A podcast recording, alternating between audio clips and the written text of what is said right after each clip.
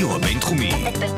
בינתחומי. 106.2 FM. הרדיו הבינתחומי. הרדיו החינוכי של המרכז הבינתחומי. לקום ישראל. 106.2 FM. השעה הבינתחומית. פודקאסט שמחדד את המוח. אהלן, מאזינות ומאזינים, 106.2 FM, הרדיו הבינתחומי, אני ציקי ישי עם אה, פרק נוסף של אה, השעה הבינתחומית. אז אה, אפשר לומר שפעם מלחמות היו מלחמות. טנקים ירו על טנקים ומטוסים על מטוסים, ושדה קרב היה שדה קרב, וחיילים ככה מתו כמו שצריך למות בשדה קרב ולא זה. וככה עבר לו הזמן, וכמו שכל החיים שלנו השתנו, גם שדה הקרב הלך והשתנה.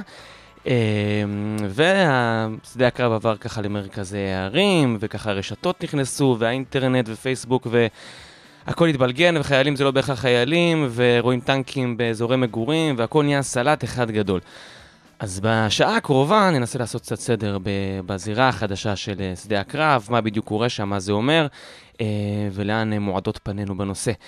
הייתי שמח לעשות את זה לבד, אבל לא באמת, כי א' אין לי מושג בזה כלום, וב' כי אני לא חושב שאני מספיק לעניין אתכם, ולטובת זה אני שמח להגיד שלום. אה, ותודה לדוקטור מורני ירחי מבית הספר סמי עופר לתקשורת, ראש התוכנית לדיפלומטיה ציבורית, שהגיע לעשות לנו קצת סדר בנ- בנושא. אהלן מורן, מה העניינים? אהלן, הכל טוב. אז קודם כל תודה אה, רבה שבאת. אה, אוקיי, אז בואי באמת נעשה רגע סדר. אמרנו שככה, פעם שדה הקרב היה שדה הקרב, ועם הזמן זה ככה הלך והתמסמס, לא יודע אם התמסמס, השתנה מאוד. אז בואי נעשה איזשהו סדר אולי היסטורי ככה, הסיבות שגרמו לזה. מעולה. אז קודם כל, אנחנו צריכים להבין שטבע המלחמה נשאר אותו דבר. אנשים נלחמו כבר בימי התנ"ך אה, אה, בערך על אותם דברים שאנשים נלחמים היום, על משאבים, על אמונה, על אה, דברים מהסוג הזה. אבל בשנים האחרונות, בכמה עשורים האחרונים, אנחנו רואים שינוי מאוד ניכר באופי המלחמה. יש כל מיני שינויים, בין אם זה אה, שינויים באווירה הגלובלית, בין אם זה שינויים בהתפתחויות הטכנולוגיות, שעוד מעט נדבר עליהם, אה, שמביאים אותנו היום למצב שמלחמות היום נראות קצת אחרת ומתנהלות בצורה קצת שונה. והסיטואציה הכי בעייתית היום היא מה שגיל מרום כינה אותו, למה מדינות מפסידות במלחמות קטנות. ואנחנו בעצם רואים מצב שהיום הרבה מאוד מדינות, רוב העימותים היום בעולם, הם עימותים שנקראים עימותים אסימטריים. של ארגונים לא מדינתיים, בעיקר ארגוני טרור או ארגונים עם כוח צבאי כזה או אחר, נלחמים למעשה נגד מדינות, ודווקא במדינות האלה, ש, שלכאורה, ל, דווקא במלחמות האלה, שלכאורה למדינה יש יתרון מבחינת הכוח הצבאי, דווקא במדינות האלה, אה, במלחמות האלה, מדינות אה, מוצאות עצמן מפסידות, הן לא מצליחות ל, להוביל אה, לניצחון ש... אבל מה זה ניצחון רגילות. במלחמות כאלה? שאלה מעולה, זאת השאלה הכי מסובכת היום. אני חושבת שהיום אי אפשר לדבר באמת על ניצחון. היום אנחנו יכולים לדבר על השגת מטרות פוליטיות. בגלל שהמלחמות היום לא מתנהלות רק בשדה הקרב. בגלל שמלחמות היום מתנהלות בכמה זירות במקביל. אה, חוקרי אה, מאבקים או, או ענייני ביטחון מדברים על זה שהיום מלחמות מתנהלות למעשה בארבע זירות לחימה מקבילות. תהיה, יש את הזירה הצבאית והיא תמשיך להיות משמעותית, אבל לצידה יש היום זירה דיפלומטית, זירה תקשורתית וזירה משפטית. עכשיו, מהבחינה הזאת, הניצחון הוא הרבה יותר מסובך, כי כדי להגיע להישגים אתה צריך בעצם לנצח בכל אחת מהזירות. כן, אנחנו גם אה, בהמשך התוכנית ניגע יותר לעומק בזירות, אבל ברשותך אני רוצה רגע לעשות קצת יותר סדר, באמת על, ה- על ה- איך שתיארת את שדה הקרב היום. אם תוכל באמת קצת יותר, אה, לך זה מאוד ככה ברור ואפשר מיד לצלול ל- לעניין, אבל בואי באמת נעשה שנייה איזשהו שרטוט של קווים כלליים של איך נראה שדה הקרב, ולמה זה נהיה ככה באמת, מה, מה, מה, מה קורה פה? אני חושבת שאולי הדוגמה הכי טובה ש... שתמחיש לכולנו, אה, והיא דוגמה מהתקופה האחרונה, תחשבו רגע על הסרטון של אה, אהד תמימי מציקה לאותו חייל אה, קצין ב... בשטחי אה, יהודה ושומרון, אה, שכולנו נחשפנו אליו. הפלסטינית אה, שסתרה למ"פ ונמצאת במעצר ככה. נכון, היא נמצאת במעצר, והיא... אה, אני חושבת שהעניין הזה, שהיום אה, המלחמה היא לא רק מלחמה של חייל יורה על חייל, לא משנה באיזה סוג נשק אנחנו נסתכל עליו, זה שמגיעה נערה ובאמצעות אה, סמארטפון, שהיא יכולה להעלות סרטון לרשת, ובאותה סיטואציה אותו קצין פעל בצורה מאוד חכמה ולא הפך את זה לאירוע שפוגע תדמיתית במדינת ישראל ו, ומעלה אה, עניינים שלא כל כך נוחים לנו לשיח הבינלאומי, אה, אבל עצם העובדה שהווידאו שהיא יצרה הוא נשק, משנה את כל הכללים. אז יש לנו בעצם היום שתי סיטואציות שהן שונות מבעבר. מצד אחד, יש לנו אה, שונות מאוד גדולה בין השחקנים. אם פעם אה, מלחמות היו מלחמות בין מדינה לבין מדינה, בין צבא לבין צבא, היום יש לנו הרבה מאוד קונפליקטים שהם אה, קונפליקטים של, כמו שאמרתי, מדינה אל מול ארגון לא מדינתי, וכאן גם הרבה גורמים אזרחיים לוקחים חלק ב, בסיפור הזה. אז... אה, גורמים אז... אזרחים גורמי טרור, או במעטפת של שדה הקרב את מדברת? אז, אז זה גם וגם. קודם כל, הלוחמים עצמם הם לא שייכים למדינה בצד הלא מדינתי. זה בעיקר באמת ארגוני גרו, טרור, גרילה, ארגונים היברידיים למיניהם. אה, אבל גם אזרחים לוקחים חלק במאבק הזה, בגלל שהמאבק הוא גם מאבק תדמיתי. היום, וזה מוביל אותנו לזירה השנייה. הזירה השנייה היא הזירה על החשיפה התקשורתית. והיום, באמצעות הרשתות החברתיות, באמצעות עוד, נלך עוד קצת אחורה, לפני זה הייתה טלוויזיה בלוויין, שיכלה להביא לנו אה, חדשות מכל מקום, בכל, אה, בכל זמן, אה, בעצם בשידור חי, נוצר מצב שאנחנו הרבה יותר חשופים למידע, אולי קצת אפילו מוצפים במידע. ואז, ו- ובעידן הרשתות, שכל אחד מאיתנו הוא גם יצרן וגם צרכן של חדשות, יש לזה מילה קצת נוראית בעברית. יצרחנים. נכון? יצרחנים, נכון. מילה... נשמע כמו קללה, יצרחן. ממש. ב- ב- מה אתה גם מייצר וגם צורך. בדיוק. באנגלית זה נשמע קצת יותר טוב, זה prosumers, כי זה producers ו... כן, זה הלחם יותר מוצלח. בדיוק. אבל, אבל בעידן הזה, באמת שכל אחד מאיתנו יכול להשפיע, אז, אז יש פה, המלחמה נראית קצת אחרת. אז, אבל הש... יש, את בעצם מתארת כאן שני צירים שונים. אחד זה זה שמדינות כבר לא נלחמות עם מדינות, אלא מדינות עם ארגוני טרור, והשני זה זה, שה, כמו שתיארת עליי תמים, זה שהמשתמשים במדיה כנשק. אז זה שני צירים שהתפתחו במקביל, או שהם כאילו קשורים אחד לשני? זאת אומרת, ברגע שגופי טרור התחילו להבין שהם מבחינה צבאית הרבה יותר חלשים, הם לאט לאט פיתחו את הנשק של להשתמש גם במדיה כ- ככלי נשק, או שזה שני דברים שהתפתחו במקביל בלי שום קשר, ו... האמת שזה שני דברים שהת... שהתפתחו במקביל והם מאוד קשורים אחד לשני, והם לא שייכים רק לעולם של מלחמות. אם נחשוב רגע על העולם הכלכלי למשל, גוגל, פייסבוק, אפל, כל החברות האלה, הם, הם ה, לכאורה ארגוני טרור של העולם הכלכלי.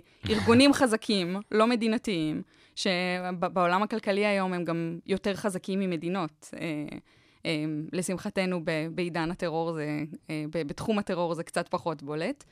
אבל, אבל בעצם השונות בין השחקנים, שפעם מדינות או, או ארגונים רשמיים היו השחקן הכי משמעותי בזירה הבינלאומית, והיום יש לנו ארגונים אחרים, זה בעצם ההפרטה של, של, של, של, של כל העולם, של הגלובליז... בעידן הגלובליזציה למעשה. וזה לא פוסח גם על שני ארגוני טרור בעצם. זה בדיוק ההפרטה של המלחמה.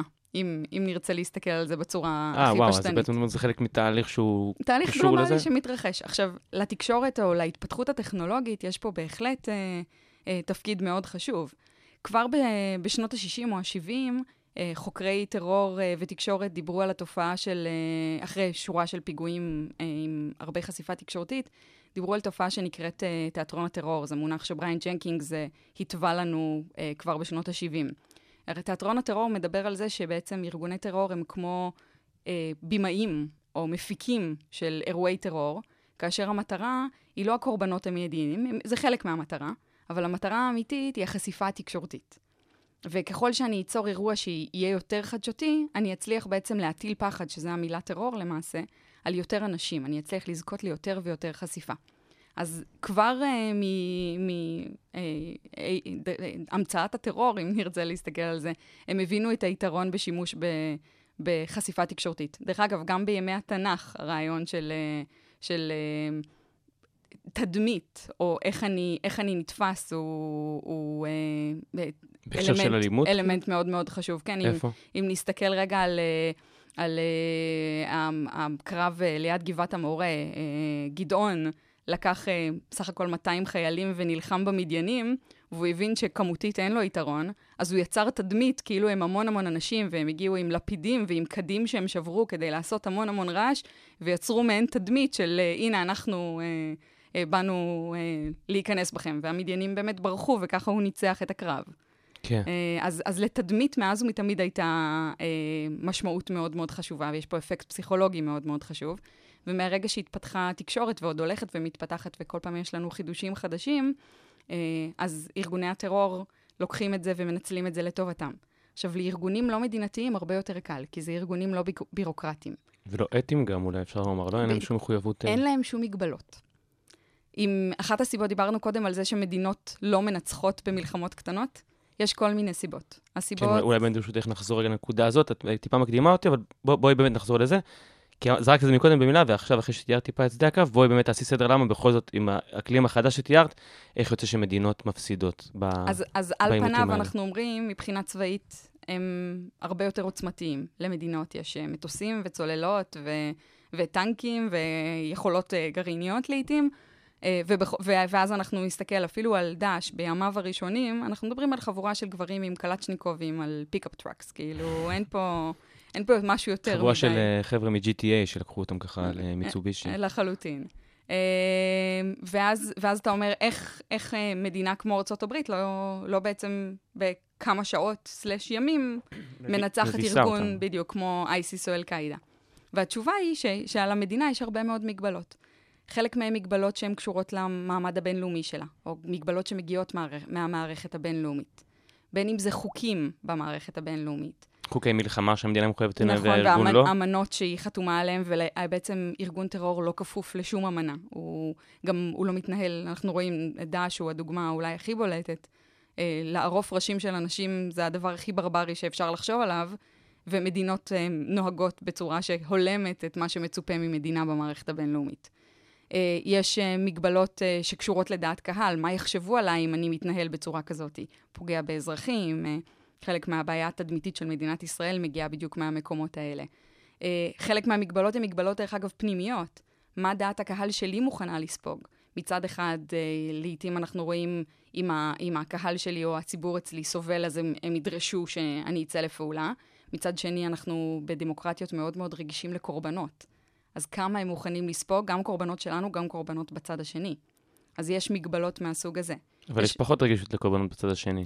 אה, אה, ללא ספק, אה, הרבה יותר, אנחנו מאוד אתנוצנטרים, אכפת לנו הרבה יותר ממה קורה אצלנו, אבל גם קורבנות בצד השני אה, אה, מעלים אצלנו איזשהו, איזשהו חוסר נעימות, בעיקר אם אנחנו מדברים על קורבנות אזרחיים. אם אנחנו מדברים על, על מלחמה של, שבעיקר חיילים נפגעים בה, בין אם הם מדינתיים ובין אם הם לא מדינתיים, אז את זה עוד איכשהו אנחנו יכולים להכיל. למרות שבישראל קשה לנו להכיל גם חיילים שלנו שנפגעים. נכון, מתייחסים אליהם קצת כמו אזרחים. נכון. אבל יש פה עוד אלמנט שכאילו, מעבר ל- ל- למחויבות האתית והאמנות בינלאומיות וחי- ודברים כאלה, זה שלצורך העניין הבאת דוגמא את דאעש, זה בעצם סוג של רעיון, איך בכלל, איך, אנחנו חוזרים גם אה, כמה דקות אחורה, איך בכלל אה, מודדים רעיון. ניצחון, זאת אומרת, את אומרת איך ארה"ב לא ניצחה את דאעש, ותסמני לי נקודה שהיית אומרת, אז זה נחשב ניצחון. אה, אני, אם, אם, אני חושבת שדאעש זה קצת יותר מסובך. דאעש, דרך אגב, נמצא במצב ירידה בימים אלה. הוא, הוא הולך הוא, ל- הוא יורד מפסיד, ליגה בארגוני בדיוק, הטרור. הוא, כן. הוא מפסיד, אה, מפסיד בשדה הקרב בימים אלה, למרות שהרעיון שלו כנראה ילווה אותנו עוד הרבה מאוד שנים, אל-קאעידה זה דוגמה טובה לזה. אני חושבת שניצחון אמריקאי היה הרגע שבו הם תפסו את בן לאדן למשל, אבל זה לא סיים את אה, סאגת אל-קאעידה. אל-קאעידה בתימן היום מאוד מאוד חזקים. אנחנו עוד אה, נראה את שובו זה- של אל-קאעידה. זה בדיוק מתחבר למה שאמרת מקודם, אולי זה ניצחון תדמיתי בעצם. נכון. גם המדינה בעצם משתמשת בתדמית, כאילו, נכון. החיסול של אה, בן אבל לאדן. לארצות הברית, כשאנחנו, אם, אם נחזור רגע עשור וחצי אחורה בזמן, אחרי 11 בספטמבר, ארצות הברית מבינה שהיא בבעיה, אה, נכנסת לאפגניסטן בתור התחלה, אחר כך גם לעיראק, ומתחילה להתמודד עם, ה, עם המאבק הזה בצורה פיזית. ולקח להם כמה חודשים טובים להבין שלנצח בשדה הקרב זה לא הדבר היח- היחיד או הכי חשוב, שיש בעצם מלחמה רעיונית, והמלחמה הרעיונית הזאת היא, היא על נרטיבים, היא על הסיפור, והיא מתקיימת ברשת. וארצות הברית החליטה שהיא חייבת גם אה, להיות מעורבת במלחמה הזאת. והיא ניסתה כל מיני דרכים, היא ניסתה גם לקדם את המסר שלה, וגם למזער את המסר של אל-קאעידה. בהתחלה הם עשו את זה באמצעות אה, הורדת אתרים, סגירת פורומים, דברים מהסוג הזה. שתומכים באל-קאעידה? כן. עם הזמן הם הבינו ש... ש... ו... ודאעש, עוד פעם, הם דוגמה טובה לזה. אה, כל יום יש אה, אלפי אה, מנויים חדשים בטוויטר שתומכים בדאעש, כל יום טוויטר מוריד אותם, ולמחרת מופיעים עוד פעם אלפי מנויים חדשים. וואלה. זה מעין מלחמה שהיא counter productive, אין לה באמת... יש אה, אחראי דאעש בטוויטר, כל בוקר קם, סוגר חשבון, פותחים לו. אה, זה, זה די, די עובד ככה, זה אה, אוטומיזציה, אבל, אבל כן. אבל, אבל הבעיה הזאת היא, די מהר ארה"ב הבינה ש, שכנראה רק להוריד אתרים או, או עמודים או משתמשים זאת לא הדרך, שאני צריך באמת להתמודד עם המסר. שכדי להחליף את הסיפור הטרוריסטי, אני צריך ליצור נרטיב אחר ברשת. וארה"ב משקיעה היום הרבה מאוד משאבים בעניין השיח, בניסיון באמת להציג גם את הסיפור שלה. וזה עובד למחצה. אולי בהקשר הזה, את הזכרת 11 בספטמבר, שאם גם הזכרנו את תיאטרון הטרור, זה אולי אה, המערכה הכי מוצלחת בתיאטרון הזה שהייתה ב... זה מופע, אולי, טרור, אה, מופע טרור. לא יודע אם מוצלח זה המילה הנכונה, אבל... כן, ואז התשובה האמריקאית הייתה גם סוג של, אה, אני מדברת פה על נרטיב, שהמציאו את אה, ציר הרשע, ליצור איזושהי סמנטיקה שככה תחלחל לאנשים ש... נכון, יכול להיות שיש כן, פה איזשהו... אה, לחלוטין. אנחנו צריכים להבין שהיום מלחמות הם לא רק חיילים יורים אחד על השני, הן מלחמות רעיוניות. ואנחנו נלחמים פה על סיפור, ועל תדמית, ועל ערכים. ארצות הברית מקדמת לנו את הערכים של הדמוקרטיה, וצדק, ודברים מהסוג הזה, והיא לוקחת איתה את, את העולם הדמוקרטי המערבי. עכשיו, אה, בצד השני מוכר לנו נרטיב שהוא אחר לגמרי. הנרטיב של אה, ארגוני הטרור הפונדמנטליסטים הוא, הוא מרתק, הוא, הוא בכלל דוחה את כל הקונספט אה, של קיום מדינות הלאום כמו שאנחנו מכירים אותם. הם בניגוד נגיד לחמאס או חיזבאללה או ארגוני טרור שפועלים בזירות שלנו, שכן סופרים את המערכת הבינלאומית ובאים בדרישות למערכת הבינלאומית ובמידה מסוימת רוצים להצטרף למערכת הבינלאומית, לא דאעש ולא אל-קאעידה לוקחים את המערכת הבינלאומית בחשבון. ההפך, הם רוצים להרוס את המערכת הבינלאומית. הם לא רוצים להיות חלק ממנה, הם רוצים ליצור מערכת אחרת. כאילו אלטרנטיבה שונה לגמרי. הסיפור שלהם... שמה היא בעצם? הסיפור שלהם הוא סיפור של שחור ולבן. או, ש, או שאנחנו ננצח, או שאנחנו ניעלם מהעולם. אין באמצע, אין, אין אה, תחום אפור. ו, וזה אה, רעיונית משהו שמצד אחד הוא, הוא מאוד מאוד מפחיד, ומצד שני הוא מאוד מאתגר למדינות, כי איך אתה יכול לנצח מישהו ש, שאין סיכוי שיתפשר איתך בשום צורה שהיא? כן. Uh, אנחנו ממש אחרי השיר הבא, uh, ניכנס גם לעובי הקורה ככה של הזירות שתיארת, וארבע הזירות וכולי. אנחנו uh, נעשה שנייה uh, ברייק קטן לשיר הראשון שבחרת, שזה של דודו טסה, מעליות. תודה.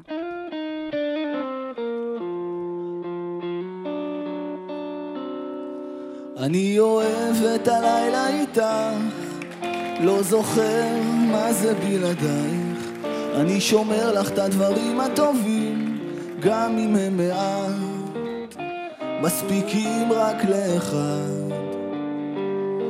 אני קוטף לך את כל הפרחים, וקינתי פורחת ללא הרף. אני שומר לך את כל הסודות, שתחזרי אליי בערב. ערב טוב. מה להיות, עולות יורדות ומתרסקות, אבל אני גבוה מכולם, כלום לא נוגע, כלום לא נוגע, רק המבט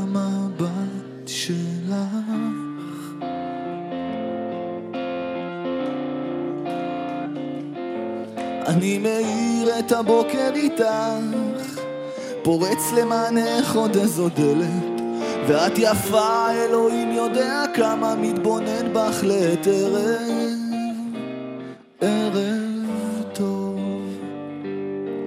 אני חורז לך שרשרת מילים, מפחד שתאבדי אותה בדרך. אני אלך איתך לאן שתרצי, רק אל תלכי רחוק מדי. רחוק מדי משתי עיניים. מה להיות עולות יורדות ומתרסקות, אבל אני גבוה מכולם. כלום לא נוגע, כלום לא נוגע,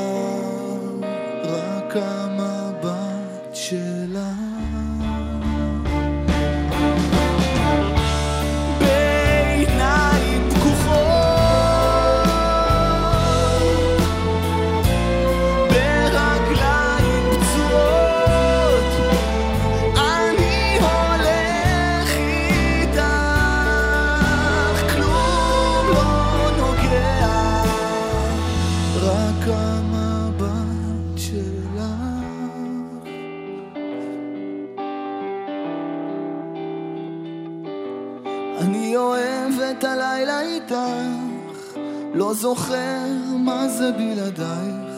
אני שומר לך את הדברים הטובים, גם אם הם מעט. מספיקים רק לך. אז אה, מורן, לפני השיר, את ככה עשית לי איזשהו סדר בשדה הקרב החדש, איך הוא נראה, איך הוא נוצר אה, למצב כזה, ואת בעצם אה, חקרת את הנושא ובדקת, ועשית איזשהו מין אה, סכמה כזו של אה, צירים ומתחמים, שדרכם את בעצם מנתחת את הזירה הזאת. אז בואי, בזמן השיר את ציירת לי את זה ככה בשרטוט שהבהיר לי את זה בצורה מעולה, בואי ננסה לעשות את זה במילים לטובת המאזינים. ננסה לעשות שרטוט במילים, כן. זה, זה מאתגר. תפסו ראש, חברים. אז קודם כל, זה מחקר שכתבתי אותו עם, עם עמי איילון ואלעד פופוביץ', ו, ובעצם ניסינו להבין אה, מה שונה במלחמות היום. אז הסתכלנו על שני הצירים האלה שדיברנו עליהם קודם. אמרנו, ציר אחד זה ציר השונות, עברנו ממלחמות שבהם השחקנים דומים אחד לשני, מדינה מול מדינה, למצב שהיום רוב, המ, רוב המלחמות הן מדינה מול ארגון לא מדינתי, קוראים לזה מלחמות אסימטריות. השונות, זה, אז המשמעות היא השונות בין שני בין הצדדים השחקנים. בעצם. נכון, שכאן השונות היא באה לידי ביטוי בכל מיני, uh, בכל מיני דברים שאנחנו יכולים לבחון בשחקנים, בתפקיד שלהם במערכת הבינלאומית. מדינות מחויבות לדברים במערכת הבינלאומית, לחוקים במערכת הבינלאומית, להתנהלות, לנורמות במערכת הבינלאומית, ושחקנים לא מדינתיים קצת פחות. מבחינת uh, עוצמה קשה, למדינות יש בדרך כלל צבא מסודר עם כוח צבאי, עם, אמרנו קודם, מטוסים, צוללות וכולי, ולארגון לא מדינתי בדרך כלל אין את המשאבים הללו. אה, מבחינת עוצמה רכה, אה, יש לנו מדינות שכפופות, אה, יש להן ערכים ש- שהן מקדמות, יש להן תדמית שהן מנסות, מנסות לקדם, גם לארגוני טרור יש, אבל בהיבטים מעט אחרים. וגם כל תפיסת הקונפליקט שלהם היא קצת שונה. מה שמדינות תופסות כמותר ואסור, הוא לא מה שארגוני טרור מרשים לעצמם לעשות במסגרת קונפליקט. אז אנחנו רואים שיש שונות מאוד מאוד גדולה בין השחקנים. כל מה שאמרת עכשיו זה בעצם היו קריטריונים שדרכם אנחנו בודקים את מידת השונות בין נכון. השחקנים. זה חלק מהקריטריונים שבעצם עזרו לנו להבין במה השחקנים שונים אחד מהשני, ובאמת לראות ש, שזזנו ממצב שבו אנחנו תופסים בצורה דומה את הסיטואציה, למצב שבו בעצם יש מלחמה בין ארגונים שהם מאוד מאוד שונים אחד מהשני. מדינה שמגיעה עם המטענים הערכיים והאידיאולוגיים שלה, אל מול ארגון טרור שמגיע עם מטענים אידיאולוגיים לחלוטין אחרים, הם, הם לא משחקים על אותו מגרש.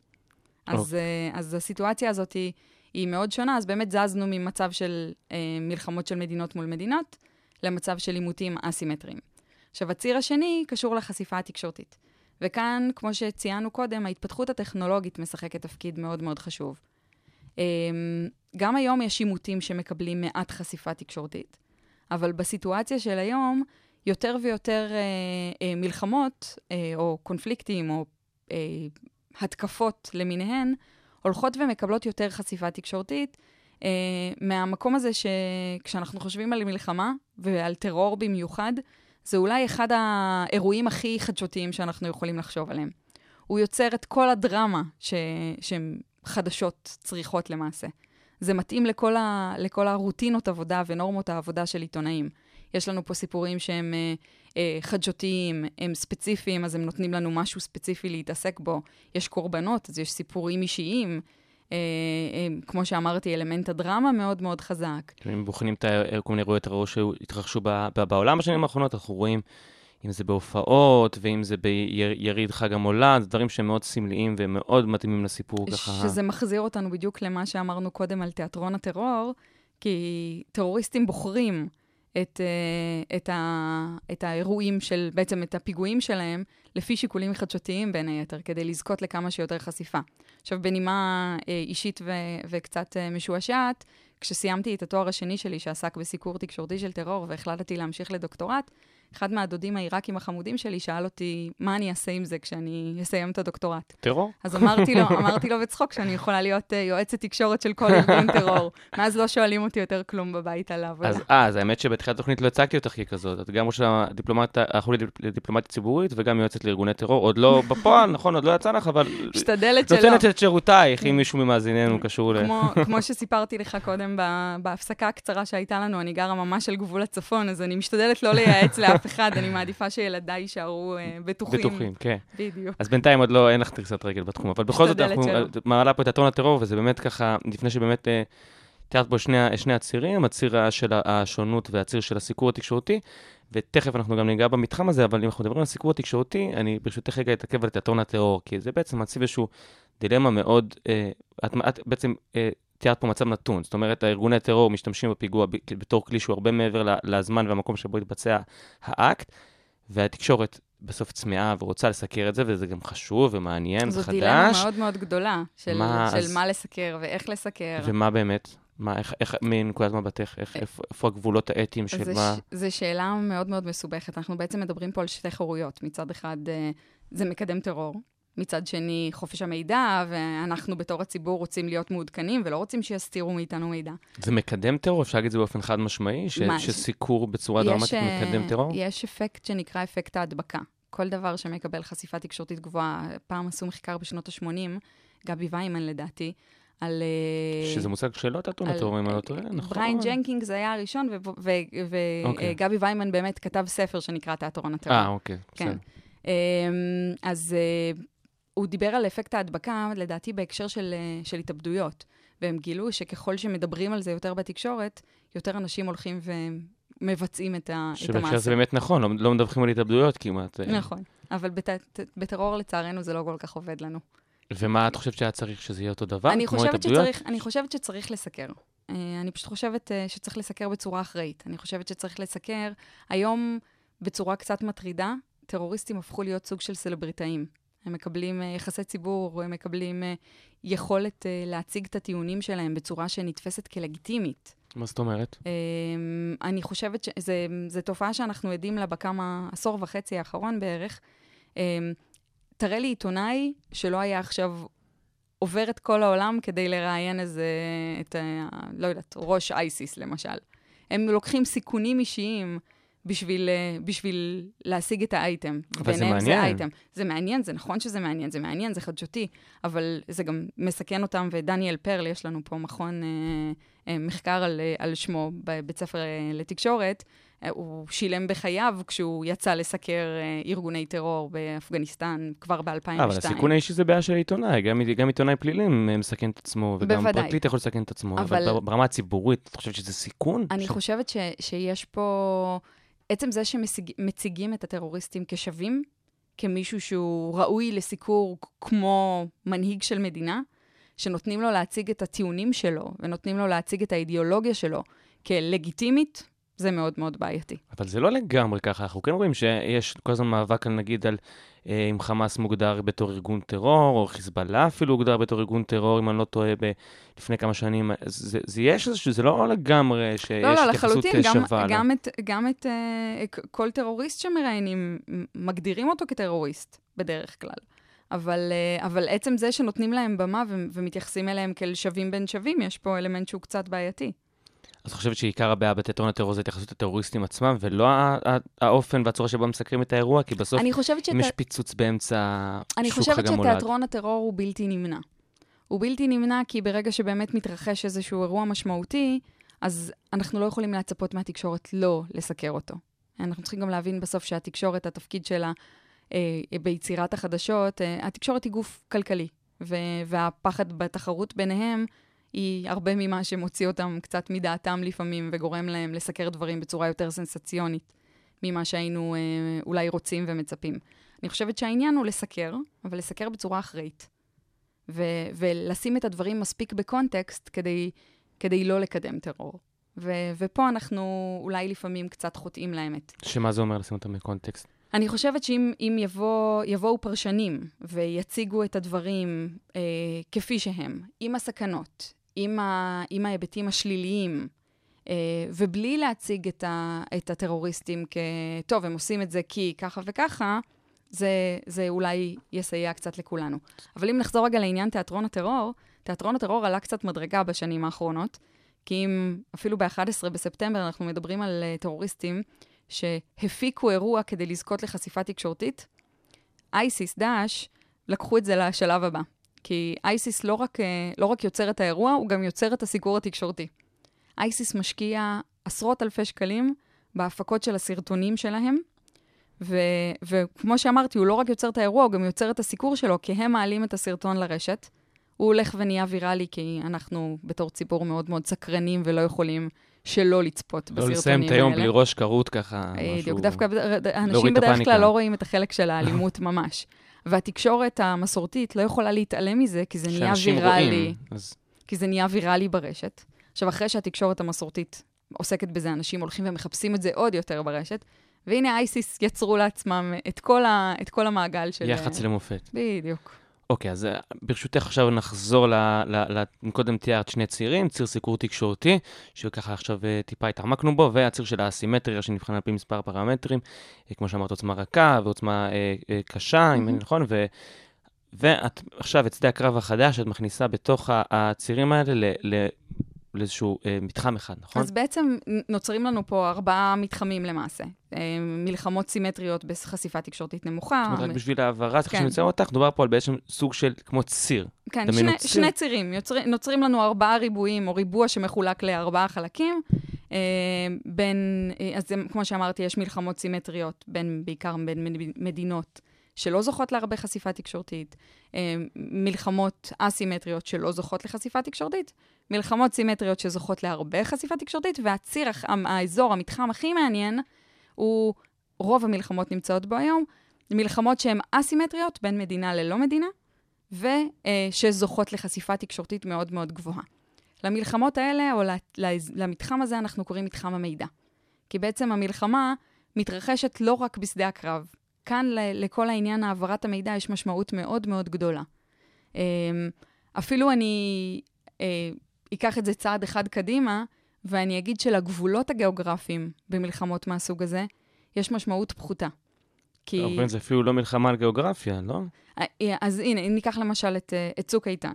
איפה צוק איתן התרחש? תגיד לי, בעיקר ברצועת עזה, יש כאלה שיגידו, צריך לראות איפה פגעו הטילים בישראל, אז אפשר גיאוגרפית ל- לצייר את המתחם, ואני אגיד לך שצוק איתן התרחש בעיקר במרחב המידע. וכל בן אדם שישב בבית שלו, בסינסינטי, אוהיו, בפריז, במומבאי, וקרא על המלחמה, וקרא טיעונים של הצדדים, אולי נחשף לאיזה פוסט מרגש בפייסבוק של אחד הצדדים, או פלסטינאים או ישראלים, והרגיש שהוא גם חלק מהעניין, והרגיש שהוא צריך לפנות לחבר קונגרס שלו, הוא, הוא רוצה לצאת להפגין, או אפילו סתם כותב פוסט בפייסבוק ומנסה להשפיע על דעות של אחרים, הוא חלק מהמלחמה. ולכן זה מתחם המידע, כי למידע יש פה משמעות הרבה יותר גדולה, ולגבולות וגיאוגרפיים קצת פחות. וזה, וזה, בוא נאמר, השיקול של המידע, עד כמה הוא שומט את הקרקע אה, על, מפני השיקולים האסטרטגיים. זאת אומרת, לצורך העניין נתת דוגמא את צוק איתן, אז אנחנו מדברים על טריטוריה, לא הייתה שאיפה לכבוש את רצועת עזה, אבל הייתה איזושהי הכרזה ברורה של להילחם במנהרות, אז כביכול המטרה האסטרטגית היא לבוא, לתת איקס uh, זמן של מלחמה במנהרות, להרוס כמה שיותר מנהרות תקפיות, ולהחזיר את הכוחות מעבר לגדר. אז את יכולה לדמיין או לתאר, או שאולי יש לך דוגמאות על מצבים שבהם אשכרה מדינות הבינו שהן צריכות לוותר או להתפשר על יעד אסטרטגי בשם זה שמפסידות במתחם המידע, כמו שאת מתארת אותו? הש... הסיטואציה שאתה מתאר היא סיטואציה מאוד מאוד מסובכת. ואנחנו, אה, אחת המסקנות שלנו היא שצריך לקחת שיקולים תקשורתיים בצורה קצת יותר רצינית. יותר רצינית. יותר רצינית. אוקיי. אה, שיקולים תדמיתיים במלחמות מהסוג הזה, בגלל שהן מתרחשות ב- בסיטואציה קצת אחרת, ול, ולמידע יש פה משמעות הרבה יותר גדולה, אז צריך גם לקחת את השיקול התדמיתי, אנחנו קראנו לזה אימיג' פר, כמו warfare, רק על משקל אימיג', וזה אומר ששיקולים תקשורתיים צריכים להילקח בחשבון כבר בתהליך בניית האסטרטגיה. אבל, וזה אבל מאוד מאוד מאוד חשוב, כמו שאמרתי קודם כשדיברנו על זירות לחימה, אז אמרתי שהזירה הצבאית היא איתנו והיא תישאר איתנו והיא מאוד מאוד משמעותית. גם כאן השיקול הצבאי צריך להיות מאוד מאוד משמעותי. אבל גם בתוך העובדה שהשיקול הצבאי הוא משמעותי, הוא לא צריך להיות השיקול היחיד. ואנחנו צריכים לראות איך אנחנו מגיעים לאופטימיזציה מבחינה צבאית, בלי לשלם מחיר תדמיתי. בואי תנסי טיפה לפשט לי את זה. את אומרת לקחת את השיקול התקשורתי כבר. מהתחלת התכנון האסטרטגי, מה זה אומר? נכון, בוא אני אתן לך אולי את הדוגמה הכי, הכי בולטת שאני רואה בתחום הזה. במאי 2010, אה, שש אוניות היו בדרכם ל- לשבור את המצור הימי על אה, עזה. אנחנו בעיקר מכירים את המרמרה, אה, הם היו קצת יותר מהמרמרה, ומדינת ישראל ידעה שיש שש אוניות שהן בדרכם לשבור את, ה- את המצור הימי. עכשיו, כמו שמדינת ישראל עושה בדרך כלל, התכנס אה, קבינט אה, מדיני-ביטחוני, וקיבל החלטה איך אנחנו הולכים להתמודד עם הסיטואציה הזאת. דרך אגב, מי ששיחק תפקיד מאוד מאוד חשוב ב, באלמנט הזה היו דווקא משפטנים. משפטנים באו ואמרו, אנחנו לא יכולים להרשות לעצמנו כניסה למים הטריטוריאליים של ישראל, זה פגיעה בריבונות הישראלית. ולכן אה, אנחנו... אנחנו בתור מדינה יכולים לאפשר אנחנו- שהספינות ייכנסו, נכון. אוקיי. ו- וישראל אה, הגדירה מצור ימי על עזה, אנחנו לא יכולים להרשות לעצמנו שפשוט כל אחד יגיע ויעשה מה שהוא רוצה, ולכן... תדמיתית זה יהיה, אוקיי. ואז הם החליטו שמה שצריך לעשות זה פעולה צבאית, וכולנו יודעים מה, מה קרה ומה התרחש באותה סיטואציה. חי, חיילי חיל הים, שייטת 13, הגיעו, עלו על, ה- על הספינות, חמש ספינות אה, הסכימו להצטרף אליהם לנמל אשדוד. הספינה השישית נתנה קצת fight, זאת המרמרה. באמת אה, חיילי אה, חיל הים הגיעו לספינה, היה להם אה, מאבק עם, לפי כל אחד, לפי השקפתו, יקרא להם בין טרוריסטים עד לוחמי חירות, והם ללא ספק היו אקטיביסטים פוליטיים. ו- ותשעה מהם אה, נהרגו. ישראל אה, ממש לא מזמן סגרה את הסיפור עם טורקיה באיזושהי צורה של פיצוי. שכנראה גם לא באמת נסגר, כי כן. זה... כן, בכל זאת הסיטואציה עוד אין אצלנו. פרחים ושושנים בדיוק. אה, עם ארדואן נראה לי שגם לא יהיו בזמן הקרוב, אבל, אבל מי, מי יודע, אולי. בקיצור, אז ההחלטה שם הייתה החלטה שהיא... הוא, מה שמניע אותם הייתה החלטה משפטית, מתוך צורך שהוא גם צורך מבצעי. ותדמיתי, אבל גם לא. שם התדמית פחות פחות שיחקה. רגע, אם- אז אני לא, אם את, את אומרת בעצם שלא רצו שייכנסו למים הטריטוריאליים של ישראל משיקולים משפטיים, כן. בעיניי זה גם, שיקול, אולי אני לא מבין, משיקולי תדמית, בר- אבל לא. פגיעה בריבונות. יכול להיות שזה שגם, לא תדמית שגם באותה תד? גם תדמית היא חלק מהעניין. אבל מה שאני אומרת זה שאם אם שיקול תדמיתי היה משחק פה תפקיד, והמחיר שמדינת ישראל שילמה על, על, ה, על אירוע המרמרה הוא מחיר מאוד מאוד גדול. הוא, הוא תדמיתי, הוא כלכלי, הוא, הוא באלמנטים של תיירות, בהשקעות בישראל, בשיתופי פעולה עם גופים ישראליים. אה, יש כלכלן שממש לדעתי נתן לזה אפילו סכום, כמה ישראל שילמה על, אה, על אירועי ממש, אה, המרמרה. כי- כימת את זה לכדי... כן. איך אפשר? אה, לדעתי הוא בדק השקעות לפני, השקעות אחרי, יש אה, התעניינויות אה, וכאלה ואחרות, ו, והגיע למצב, אבל ללא ספק בזירה הבינלאומית התדמית של ישראל נפגעה מה, מהסיפור הזה. לא, לא, לא יצאנו טוב מהסיפור הזה. ומה שאני אומרת זה שאם באותו חדר היה יושב גם יועץ תדמית, והיה אומר להם, חברים, צריך לפעול, צריך לפעול בצורה צבאית, הכל ממש ממש בסדר, אבל פעולה כזאת תוביל אותנו למחיר כזה, פעולה אחרת תוביל אותנו למחיר אחר. תקבלו בסוף איז- איזה החלטה שאתם תקבלו, אבל קחו בחשבון מה המחיר התדמיתי שאתם הולכים לשלם. מבחינתי זה ניצחון. את חושבת אבל שיועץ תדמית היה מסוגל לחזות את זה שהשתלטות של... כן, תוביל לתשעה הרוגים של... אני לא יודעת להגיד לך לתשעה לא, לא הרוגים, בהכרח ברמה כזאת, אבל אבל כן, יכל כן, לדמיין עימות. לחלוטין. והסיבה שאני אומרת לך שלחלוטין זה כי uh, לדעתי uh, יומיים לפני ההשתלטות עצמה, או יום לפני ההשתלטות עצמה, uh, עמי אילון, קולגה שלי, עלה לשידור בגלי צה"ל, והוא אמר, אני יודע שהולכים לפעול, הולכים לפעול בצורה צבאית באמצעות חיל הים, הבן אדם היה מפקד חיל הים. אה, מבין דבר או שניים. וזה, וזו טעות, כי אנחנו נשלם על זה מחיר תדמיתי. וואו. אז שאלה אותו המראיינת, מה אתה חושב שצריך לעשות? הוא נתן אז דוגמה שנשמעת אולי קצת מצחיקה, באותם, באותם ימים גלעד שליט היה עוד בשבי החמאס, והוא הציע לשלוח יאכטות ישראליות עם דגל של גלעד שליט.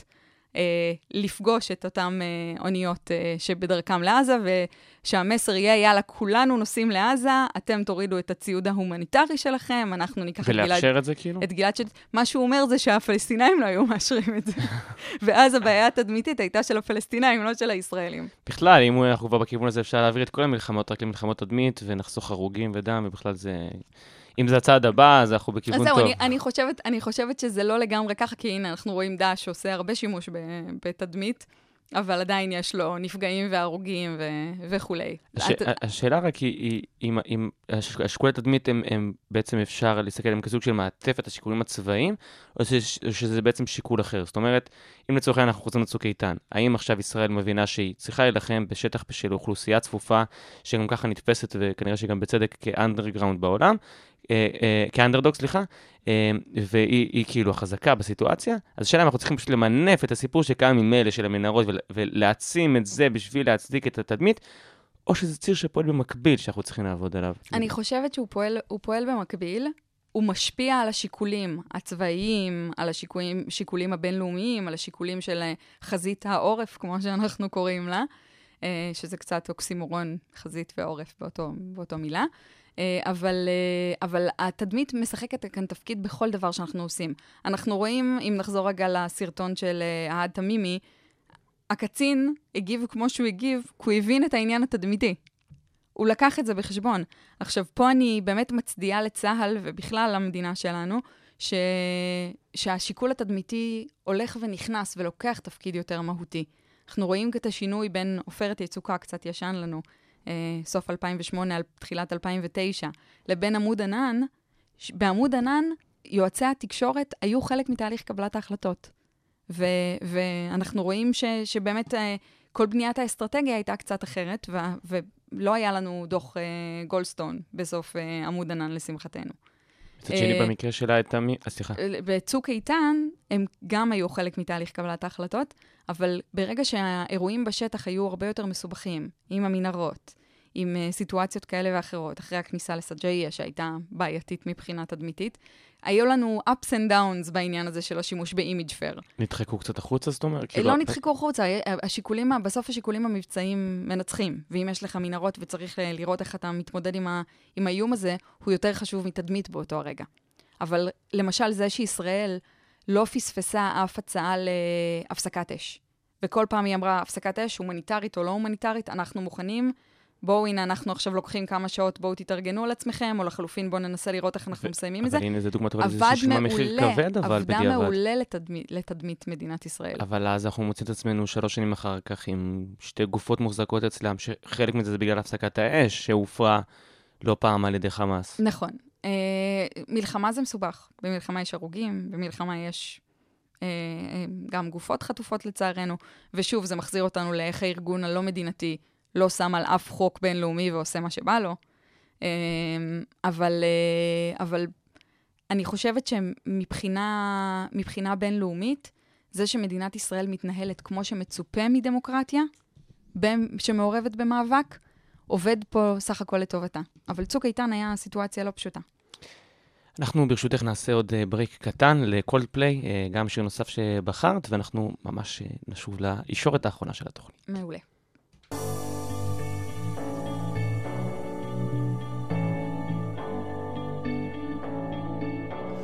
Been reading books of old, the legends and the myths, Achilles and his gold, Hercules and his gifts, Spider Man's control, and Batman with his fists.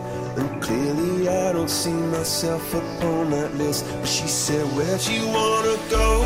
How much you wanna risk? I'm not looking for somebody with some superhuman gifts, some superhero, some fairy tale bliss. Just something I can turn to, somebody I can kiss. I want something just like this.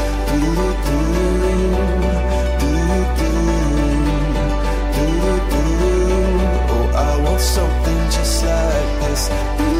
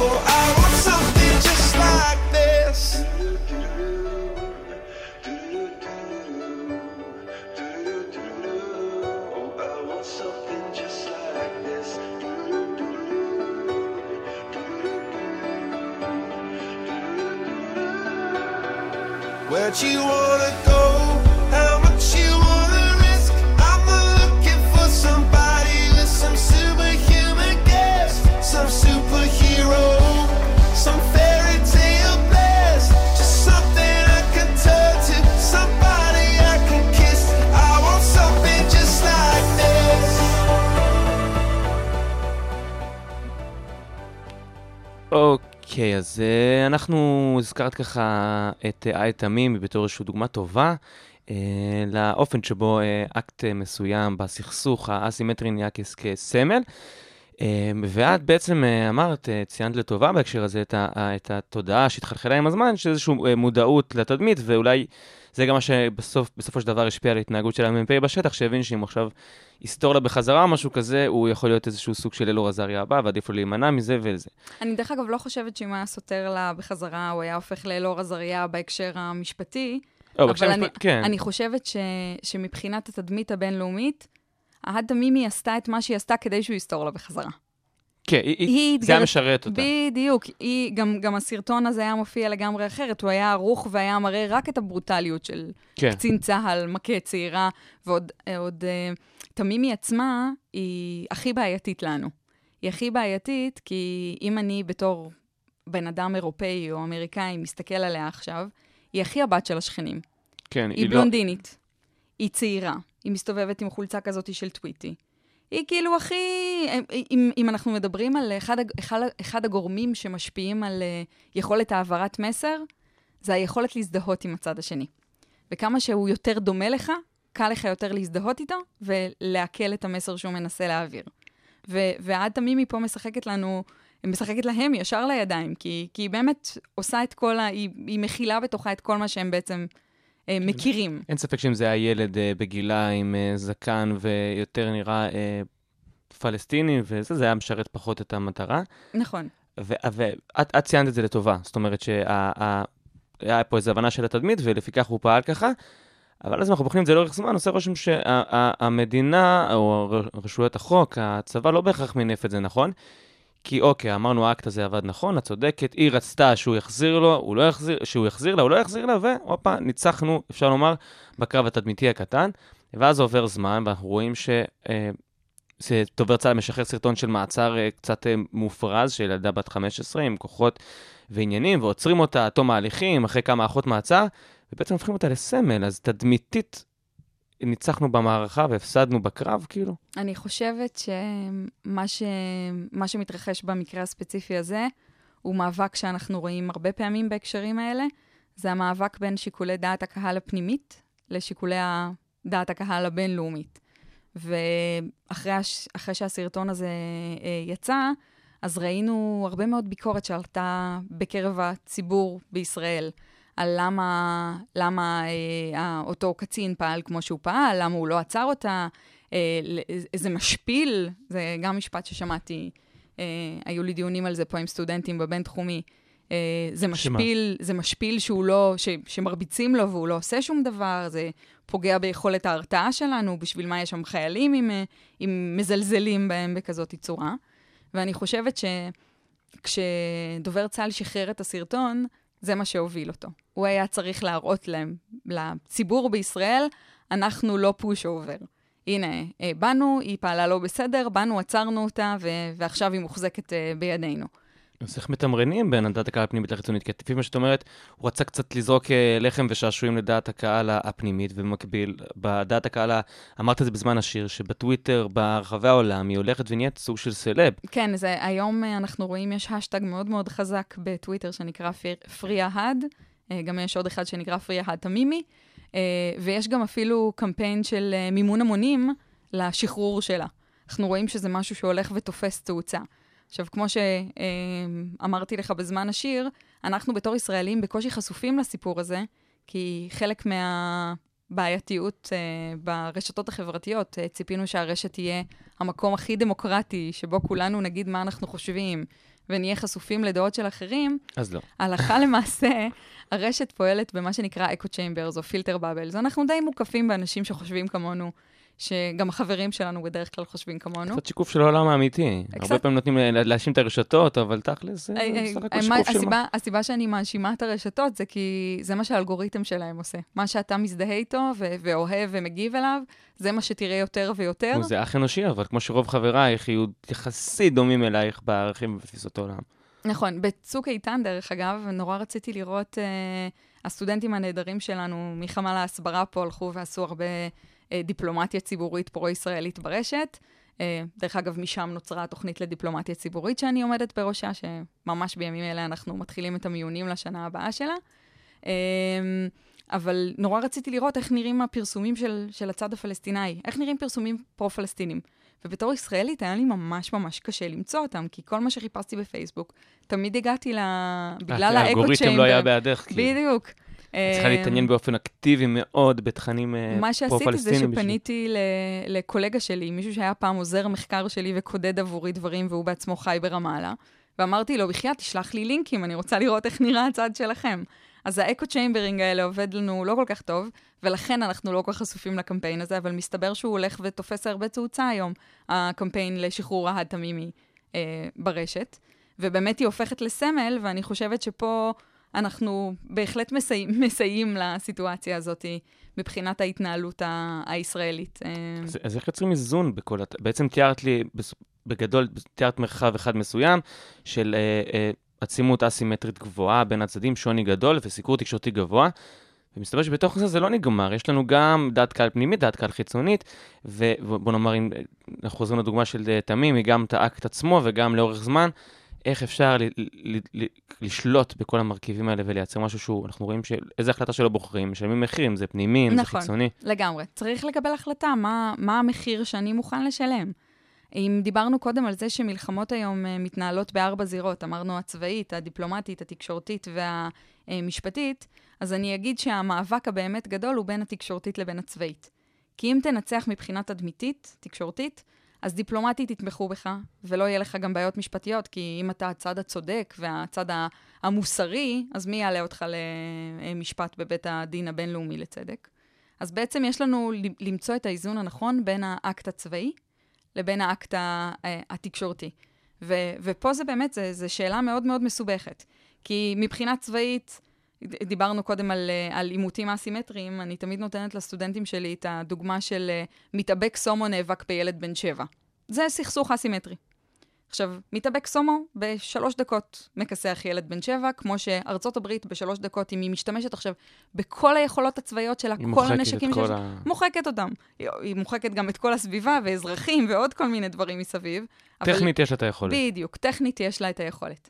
אבל מה מונע ממנה בעצם לפעול? והשיקולים הם שיקולים תדמיתיים בדרך כלל. איך זה ייראה כשאם שחקן צום או מתאבק סום או יכסח ילד? אנחנו נסתכל ונגיד, בואנה, הוא משוגע. זה לא מוסרי, מה הוא עושה? זה לא מה שמקובל. אה, ולכן אנחנו, בעצם הטענה הכי גדולה כנגד ישראל בזירה הבינלאומית, היא שימוש לא פרופורציונלי בכוח. ואנחנו צריכים למצוא את האיזון הזה.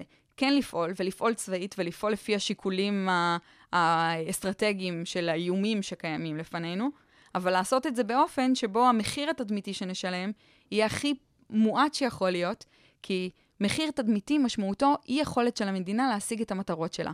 כלכליות, אה, אה, תרבותיות, פוליטיות, בזירה הבינלאומית. ואנחנו צריכים בעצם למצוא את האיזון הנכון, וזה ה- האתגר הגדול.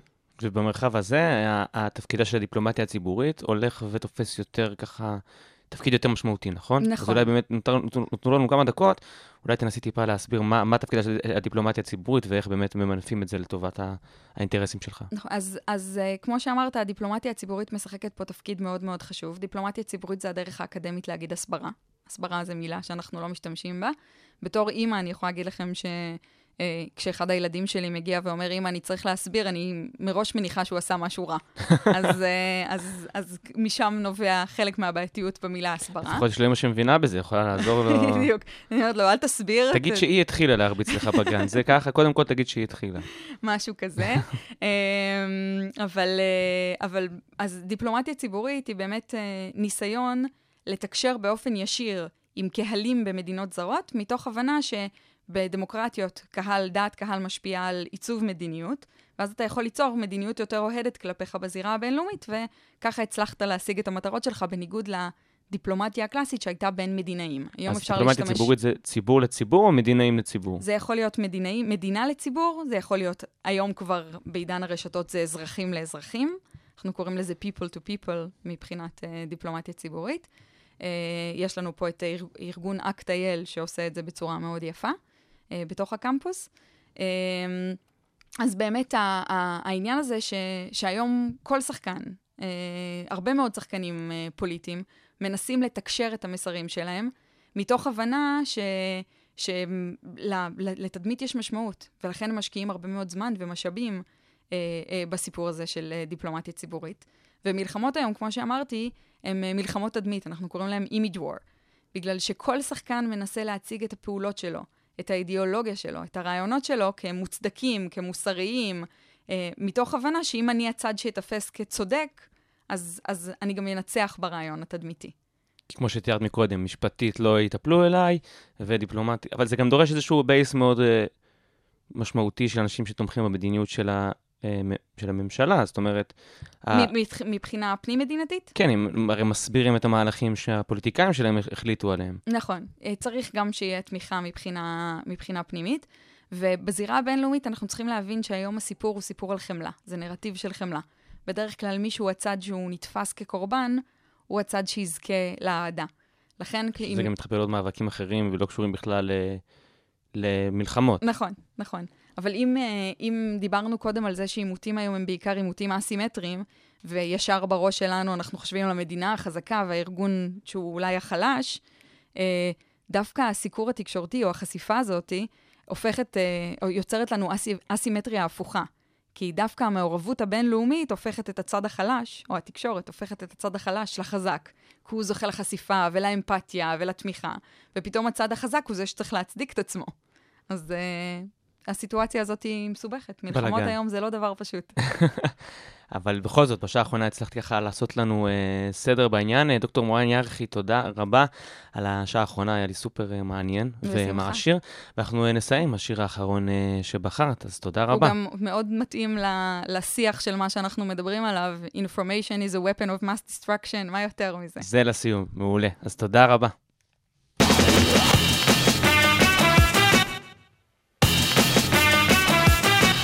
Whether long-range weapon or suicide bomb, a wicked mind is a weapon of mass destruction. Whether you're Sorrow's son or BBC One, misinformation is a weapon of mass destruction. You could have Caucasian or a Asian. Racism is a weapon of mass destruction. Whether inflation or globalization, fear is a weapon of mass destruction. My dad came into my room holding his hat. I knew he was leaving. He sat on my bed, told me some facts, son. I have a duty calling on me. You and your sister be brave, my little soldier. And don't forget all I told you. You're the mister of the house, now remember this. And when you wake up in the morning, give your mama a kiss. Then I had to say goodbye. In the morning, woke mama with the kiss on each eyelid.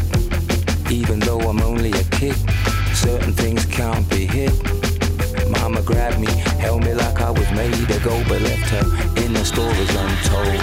I said, Mama, it'll be alright when Daddy comes home tonight.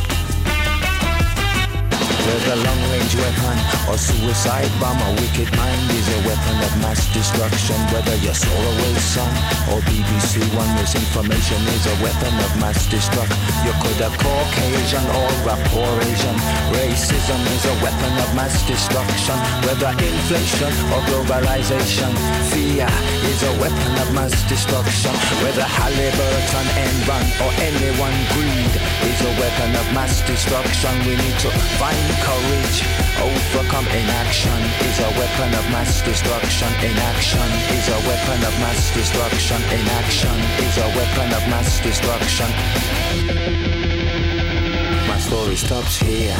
Let's be clear, this scenario is happening everywhere. And you ain't going to Nirvana or Farvana. You coming right back here to live out your karma with even more drama than previously.